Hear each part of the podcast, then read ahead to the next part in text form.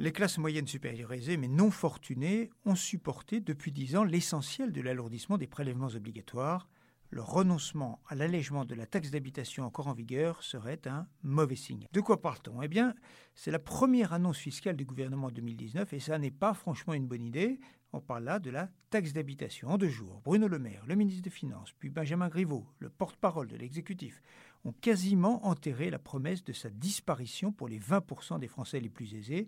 Une promesse qui ne figurait certes pas dans le programme officiel d'Emmanuel Macron avant l'élection, mais que ce dernier a énoncé à de nombreuses reprises après son élection. Le calendrier de cette annonce est à lui seul étrange. Politiquement, envoyer ce type de signal à la partie de l'opinion, qui dans les sondages en tout cas, soutient encore le président, n'est pas d'une extraordinaire habileté. Par ailleurs, cette annonce intervient avant même le début du grand débat national promis, y compris sur la fiscalité. Dans quelques semaines, le gouvernement aurait pu dire Voilà ma réponse à la demande d'égalité. Aujourd'hui, c'est une cartouche lâchée pour rien.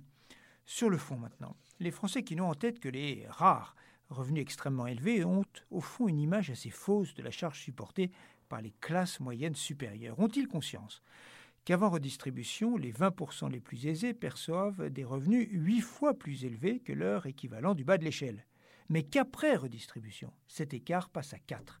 Si on parle maintenant de la tranche des 10%, les 10% les plus aisés, les 10% les moins aisés, eh bien l'écart passe de 22 avant redistribution à un peu plus de 5 après redistribution.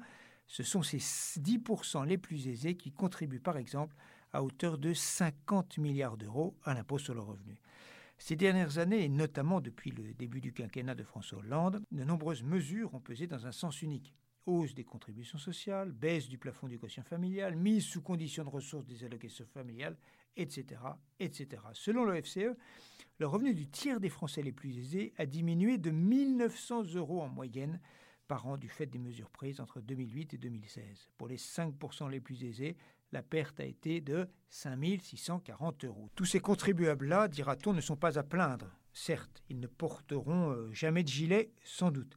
Mais ces cadres, ces professions libérales, ces dirigeants de PME et d'entreprises moyennes, qui sont tous à l'aise mais pas fortunés, la démission, euh, suppression de l'ISF ne les a pas nécessairement concernés tous, ils ne comprennent pas toujours pourquoi ils sont sans cesse montrés du doigt. Ils aimeraient que l'État fasse davantage rimer son action avec l'amélioration des services publics qu'avec le seul mot de redistribution. Donc attention au ras-le-bol fiscal des cadres. Retrouvez tous les podcasts des échos sur votre application de podcast préférée ou sur leséchos.fr.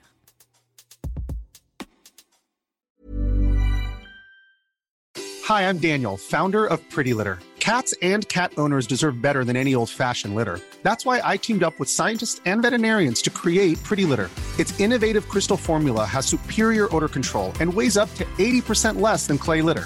Pretty Litter even monitors health by changing colors to help detect early signs of potential illness. It's the world's smartest kitty litter. Go to prettylitter.com and use code ACAST for 20% off your first order and a free cat toy. Terms and conditions apply. See site for details.